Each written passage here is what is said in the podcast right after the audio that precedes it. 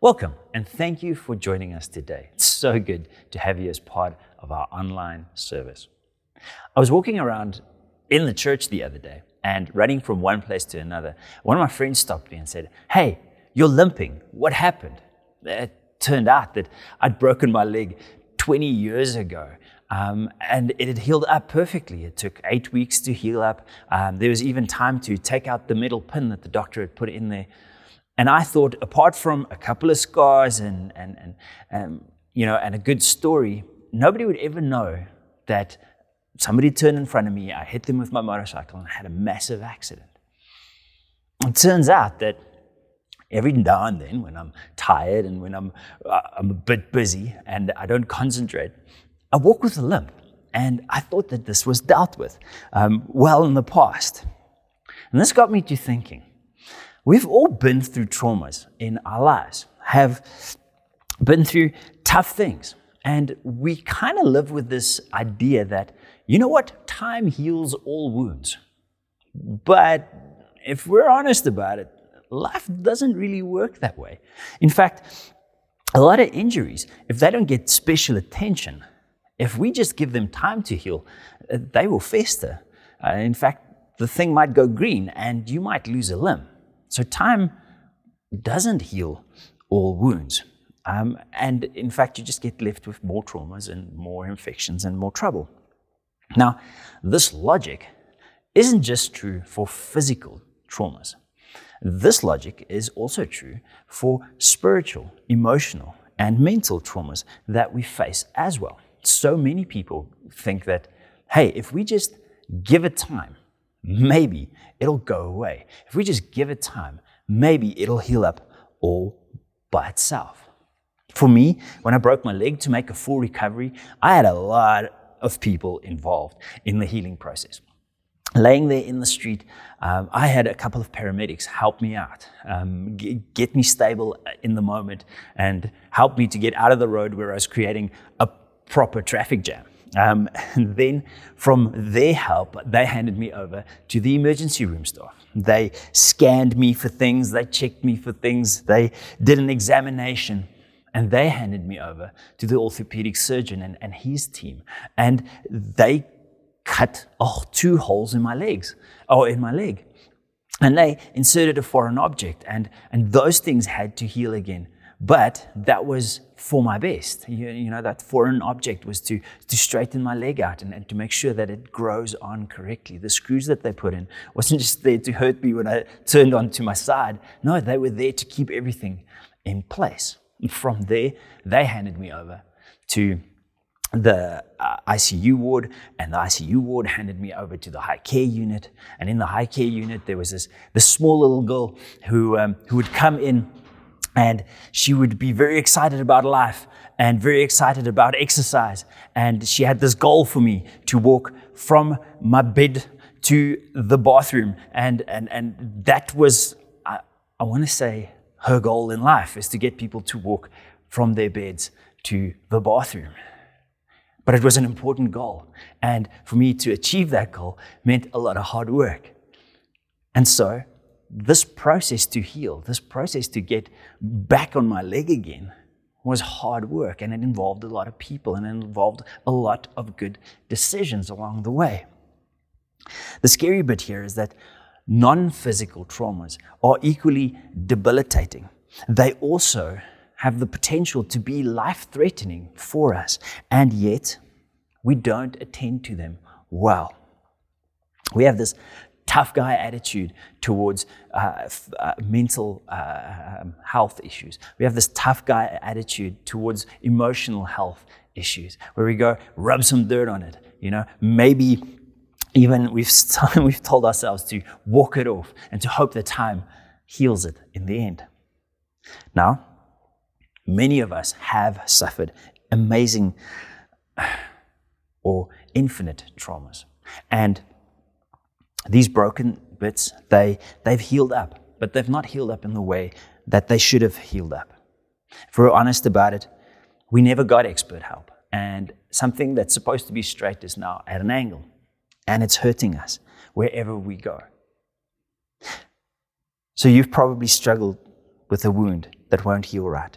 It's been years, and you're still struggling the effects of what happened in that schoolyard or in that classroom or when your parents did what they did, or when that person did when, what they did, or when that relationship ended in the way that it ended, and that person said those things that they said. In the same way that physical traumas leave us with a limp and some scars, or even a creaky wrist. In the same way, non physical uh, uh, traumas will leave us with skewed beliefs. It, will leave us with false ideas about ourselves and about others and about how the world works. We will have misunderstandings about what abuse is. We'll have wrong interpretations of how relationship works, of what work relationships should look like, of what the situations in my life should play out as, or even what my worth is, what my value is, and how acceptance actually works. This list goes on and on and on. Now, I don't know why we must go through suffering, but if there's one thing I know about all of us is that at some stage we have suffered. We've, we've faced traumas in our lives physical, mental, spiritual, emotional, and that list goes on and on as well. But the point being, we all face suffering. What I know is that if we don't deal with that suffering well, it will leave us with lifelong damage, limps, scars, and problems into our futures. Peter, one of Jesus' disciples, and he later became uh, one of the leaders in the first church. Uh, he was an apostle and he saw wonderful things happen in his ministry. He saw God working amazing miracles and God working amazing wonders while he shared this good news about Jesus coming to seek and save the lost over and over and over again. But before that happened, uh, Peter was also the guy who denied Jesus, uh, denied even knowing Jesus, three, to- three times on the night that Jesus was crucified. He did this after explicitly saying to Jesus that he'll never leave his side, that he'll always follow him. John 13 records this, and it says, Simon Peter asked, Lord, where are you going? And Jesus replied, You can't go with me now, but you will follow me later. But why can't I come now, Lord? He asked. I'm ready to die for you. Jesus answered, Die for me. I tell you the truth, Peter. Before the rooster crows tomorrow morning, you will deny three times that you even know me. Peter wasn't thrilled about hearing this. In fact, he was heartbroken about hearing this. But it turned out exactly like Jesus had predicted. After Jesus' arrest, uh, John's gospel goes on to say the following Simon Peter followed Jesus, as did another of the disciples. That other disciple was acquainted with the high priest, so he was allowed to enter the high priest's courtyard with Jesus. Peter had to stay outside the gate. Then the disciple who knew the high priest spoke to the woman watching at the gate. And she, she let Peter in. The woman asked Peter, You're not one of that man's disciples, are you? No, he said, I'm not. It continues. Meanwhile, as Simon Peter was standing by the fire warming himself, they asked him again, You're not one of his disciples, are you? He denied it, saying, No, I'm not. But one of the household slaves of the high priest, a relative of the man whose ear Peter had cut off, asked, Didn't I see you out there in the olive grove with Jesus? Again, Peter denied it, and immediately a rooster crowed. For Peter, after following Jesus devoutly, after giving up everything he knew and literally putting all his eggs in Jesus' basket and following after him and thinking that this is the rest of his life, it must have been devastating to realize that so quickly everything that you thought you knew, everything that you were holding on to, just came crashing down. See, when Peter heard um, that Jesus had risen from the dead, that the tomb was empty, he got up and he ran for all his worth and he got to the tomb and, and he was looking in. And I can only imagine that in Peter's head, uh, he was thinking, maybe I can make it up to him. Maybe I can apologize. Maybe I can say, uh, Lord, help me to make amends. You're my beloved friend. I will never deny you again. But he doesn't get that opportunity. It's interesting. In John's gospel, there is this, this little detail about uh, Peter and standing in, in the crowd there, warming himself at a coal fire. That little word, the, a coal fire, only gets used twice in the entire Bible. And this is the one place. The other place where it's used is where Jesus appears to the disciples um, after he had been resurrected. The disciples were out all night fishing and they hadn't caught anything. Uh, at, the, at, at, at dawn, they, uh, they were moving back towards shore, and somebody from shore shouted to or called towards them and said, Have you caught any fish? And no, came the reply back. The man on the shore then said, Well, put your nets out on the other side. They took one more chance and they threw their nets out on the other side. And, and the haul of fish was so big that they couldn't get the nets inside the boat. They immediately realized that Jesus was standing on the shore. And when they got there, Jesus was making them breakfast over a coal fire. It's so interesting that the three that the three elements are there again: Jesus, Peter, and this coal fire. John is probably trying to tell us something here. So, over breakfast, Jesus has this interaction with Peter, and we read about it in John 21. After breakfast, Jesus asked Simon Peter, Simon, son of, son of John, Do you love me more than these? Yes, Lord, Peter replied. You know I love you. Then feed my lambs, Jesus told him. Jesus repeated the question, Simon, son of John, do you love me? Yes, Lord, Peter said. You know I love you. Then take care of my sheep, Jesus said. A third time he asked him, Simon, son of John, do you love me? Peter was hurt that Jesus asked the question a third time. He said, Lord, you know everything. You know that I love you. Jesus said, Then feed my sheep. I tell you the truth. When you were young, you were able to do as you liked. You dressed yourself and went wherever you wanted to go. But when you are old, you will stretch out your hands, and others will dress you and take you where you don't want to go. Jesus said this to let him to let him know by what kind of death he would glorify God. Then Jesus told him, Follow me. Peter was hoping that time would heal his wounds, his denial of Jesus, but it turns out that it doesn't. Um, what's amazing about what Jesus does in that moment is that three times Peter denied Jesus, and three times Jesus gives Peter the opportunity to reaffirm his love, his faith in Christ. Jesus does this three times with a very specific purpose. He gives Peter meaning and, and, and excitement about what the future holds again. But at the end of it, Jesus gives him an affirmation. You see, Peter went back to what he thought he knew fishing. That's what he left before he followed Jesus.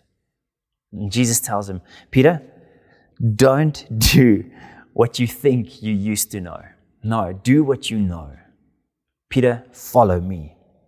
See, God sees our pain. He looks directly at the most hurt that we've ever had. And He wants us to face it. He wants us to deal with it well, get through it, get past it, and move on to the future that He has for us. See, only God can turn the shame and the pain and the heartache of a crucifixion into the restoration of lives. You see, it's only God that can bring resurrections from crucifixions. It's why Romans 8:28 says, and we know that God causes everything to work together for the good of those who love God and who are called according to his purpose for them. So, how do we deal with traumas well? how do we deal well with these, these things that happen to us that we, for, for the most part, had no hand in? They just kind of hit us from the side, uh, sideswiped us, and sent us in another direction. And now we're stuck with all this hurt, all this pain, and all this stuff that won't just heal by itself. Well, I think the first step is for us to accept help from others. Man, we can be stubborn. and we desperately need God's help in this, and praying and allowing God into the situation is definitely one of the points I'm going to share with you today. But God put us in community for a reason. He put us in community because we were made for community. We were made to share our burdens together, to carry the load together, to grow together, and to become the people He's created us together. To get someone to help you to carry your weight is probably the most responsible thing that we can do. Peter went to his friends. He, he, he knew that on his own he'd messed this thing up. And so he needed his friends. And he went to his friends. And that didn't solve all his problems, but at least with the folks that take care of you, with the folks that help you to be accountable, you're in a place where you won't get hurt as easily.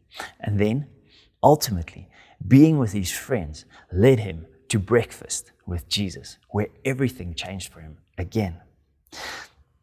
2 Corinthians 1, verses 3 and 4 says, All praise to God, the Father of our Lord Jesus Christ.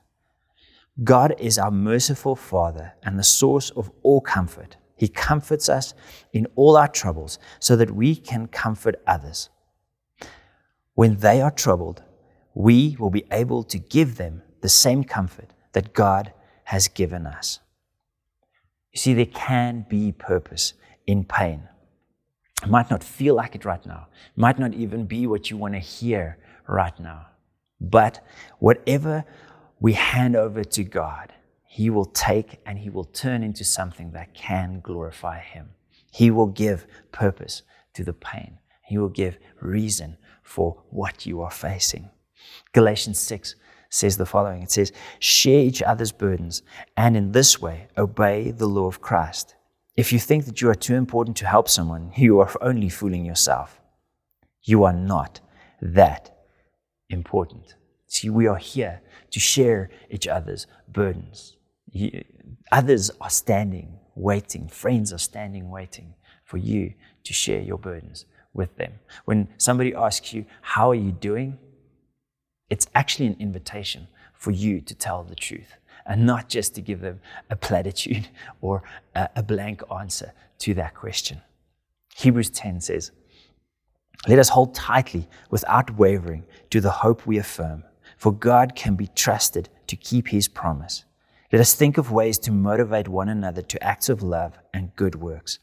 Let us not le- neglect our meeting together, as some do but encourage one another, especially now that the day of his return is drawing near. We constantly encourage you here at Life Central to become part of the life of the church, to be a volunteer, because when we're working together, we, we can see when something is off in somebody. We get to know each other a little bit better. We constantly encourage folks to join life groups because in small groups where we do life together, it's easy to see when something is off. When we share life together, we share the highs, the lows, the successes, the failures, the good, the bad. We get to carry that weight together. We get to move towards our healing quicker. We get to move towards God's restoration for us much faster than what we ever try to do it on our own. Why is it important to have people around us? Because honestly, we're all a bit of a mess and we're all on this road together. And so we get to pick each other up and carry each other along. The next important way for us to deal well with the traumas that we faced is for us to focus on what's true and not on what we feel. Emotions can become disconnected. Uh, in other words, they can there can be times where we feel nothing towards the traumas that we faced, feel nothing towards that hurt and that pain and that, uh, man, just all that. And that's not a good place for us to be. The other place where emotions goes is that they become distorted. And the problem with that is that we really feel them and they are real in our lives, but they are not revealing the truth. Uh, we do things like we blame ourselves and we say, I'm no good. I, I brought this thing, whatever it might be, over myself. And the, the truth there is, is that that's not true. Uh, you are facing a thing and you didn't bring it over yourself. We are told to put on a brave face, and sometimes we tell ourselves to put on a brave face by these emotions. And we think that we can't allow others to see us in this way. Um, we think that we must earn others' love and approval. That comes from a bad emotion or, or an emotion that, that is pointing us in the wrong direction. That's a point, uh, it's a, an emotion that's not telling us the truth. Those emotions tells us that we need to please others to be loved and accepted. They tell us that we must be in control to be safe and secure. They tell us that, um, you know what, you prayed about this once. Surely everything's going to be better now. I prayed once, and why isn't everything better now? Because both of those are dangerous places for us to live from. Paul writes about everything that he faced on his travels throughout the world. He writes to the Corinthian church and he says this We think you ought to know, dear brothers and sisters, about the trouble we went through in the province of Asia. We were crushed and overwhelmed beyond our ability to endure. We thought we would never live through it. In fact, we expected to die. But as a result, we stopped relying on ourselves and we learned to rely on God, who raises the dead. And He did rescue us from mortal danger, and He will rescue us again. We have placed our confidence in Him, and we will continue, and He will continue to rescue us.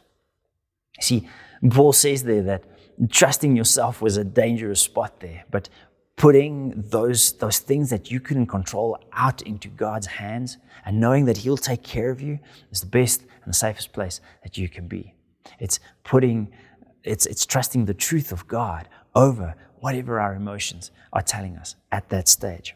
Uh, we should seek the truth about those feelings and about those emotions because as John 8:32 tells us we will know the truth and the truth will set us free the problem is that if we hold on to something wrong as the truth, it'll send us in very much the wrong direction. It'll send us away from recovery.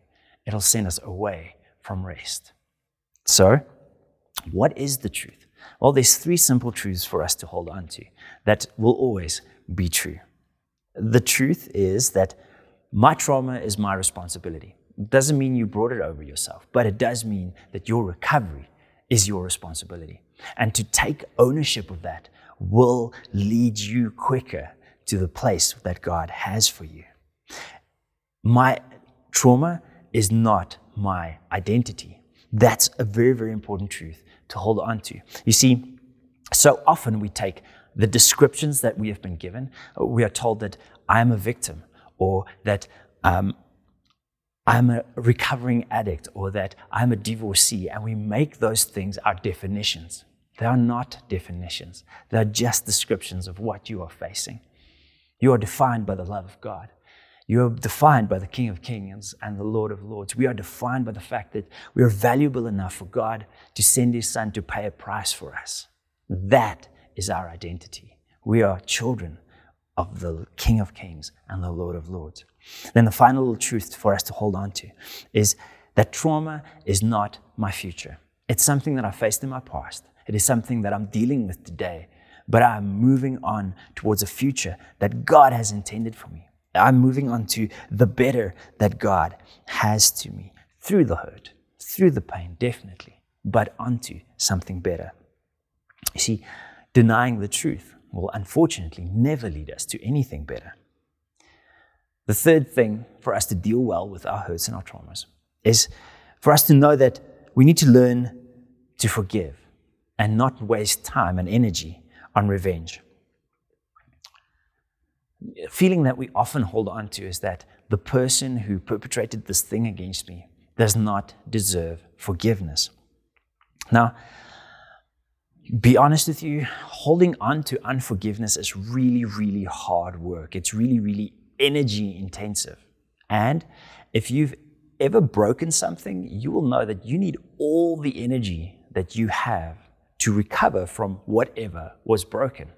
It's the same with these non physical traumas, that we need all our energy to put into our recovery and not into figuring out what kind of revenge that we can plot. Uh, all that that does is that it saps your energy away from your recovery and puts it into the wrong things. Forgiveness is not easy and is not fast and it is not natural. But we, so we must allow ourselves the time to actively move towards it. But we need to move towards it because our freedom depends on forgiveness. Lamentations 2:19 says, "Get up and pray. Get up and pray for help all through the night. Pour out your feelings to the Lord as you would pour out water or as you would pour water out of a jug." I know this that nighttime is probably the time when these these warring thoughts and these, these warring emotions, they keep us up, and, and it's like they are amplified when the sun goes down. They are amplified when we get quiet. And this is why Solomon gives us this wonderful piece of advice, this, this uh, piece of wisdom for us to pour those emotions out, to pour those thoughts out, to pour those heartaches out in front of God, like we would pour out a jug of water. The fourth and, and, and last way for us to deal well with trauma in our lives that I want to share with you today is for us to hope in God so that we can move on in our recovery. You see, we will trust God for his healing. Job had some very interesting friends. He had friends that gave very sincere advice, but sometimes it was very wrong advice. Some of the advice was really good, though, and let me read you some of the really good advice that they gave him. Job 11 says, If only you would prepare your heart and lift up your hands to Him in prayer. Get rid of your sins and leave your, all your iniquity behind you. Then your face will brighten with innocence. You will be strong and free of fear. You will forget your misery. It will be like water flowing away. Your life will be brighter than the noonday. Even darkness will be as bright as morning. Having hope will give you courage. You will be protected and you will rest in safety. You will lie down unafraid, and many will look to you for help. God has so much for us, so much freedom for us, so much life for us beyond the traumas that we are facing, beyond the things that are hurting us so much. But it means that we have to put some stuff in place. We have to uh, get some friends involved. We have to forgive and we have to hold on to the truth. And lastly, we need to hand those things over that we can't change to the one who holds the future so that we can move on to what He has for us. The truth is, we might have a limp and we might have some scars at the end of it, but God wants to tell a resurrection story from what we can only describe as a crucifixion. God wants to restore you, to live out the life that He created you for, to experience the freedom that Christ paid for. So, what is your next step? Well, my question is do you need to accept help and support from others? Do you need to focus on what is true and not just what you feel? Do you need to learn to forgive and not waste your energy on revenge? Or do you need to hope in God for your recovery and trust Him for your healing? Because those steps will walk us, it'll put us on the road toward what God has for us. It'll change our lives forever. But it's going to take a lot of good decisions for us to make. It's like the time I spent in hospital. Well, it's like the time you'll spend in hospital to move to recovery. I was out of that hospital in, in, in, in, in no time because I went through the process of healing. We can be out of our traumas in God's time because we trust Him for His process and we walk with Him through His process. Let me pray with you. Father God, as we have all faced traumas, as we have all faced, Lord, some of the worst things that we could ever imagine happening to us, Lord God. Lord, I thank you that you know about it. Lord, you were there when it happened. And Lord, your heart was broken when it happened. And Lord, I thank you that you are willing and wanting to see us walk a road toward recovery, Father God. Lord, you are more than willing to take those things from us and to turn it into good, into purposeful things, into things that'll help others to grow. Father God, you want to walk us onto our own freedom, Father God. Lord, I thank you that none of those things need to have a hold on us. None of those things need to weigh us down anymore. Father, will you help us with the courage to put into practice the steps that we heard today, to know what's next, and to put it into practice well. We pray all of this in Jesus' name. Amen. I want to read you one more scripture. Paul writes, This means that anyone who belongs to Christ has become a new person. The old life is gone and a new life has begun. May you step into new life as you take these steps of dealing with trauma, with emotional, physical, even mental and spiritual traumas, as you put them in practice, into practice, and you trust God with your future. Have a wonderful week.